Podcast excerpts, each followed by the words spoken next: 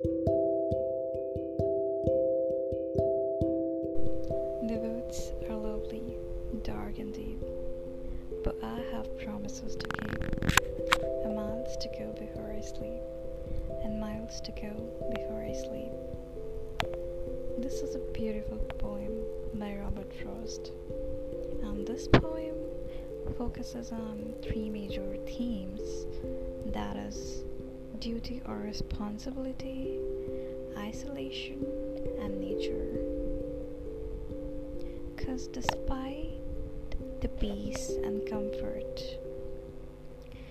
the narrator seems to feel while alone in dark woods, he reminds himself that he has promises to keep that prevent him from continuing to indulge in the idle glory of nature. Isn't it amazing that these beautifully combined words have the incredible power that everyone can relate?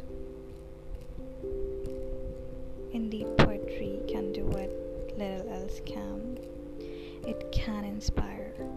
So, in my podcast series, Poetry Escape, I'm gonna read and discuss about most famous inspiring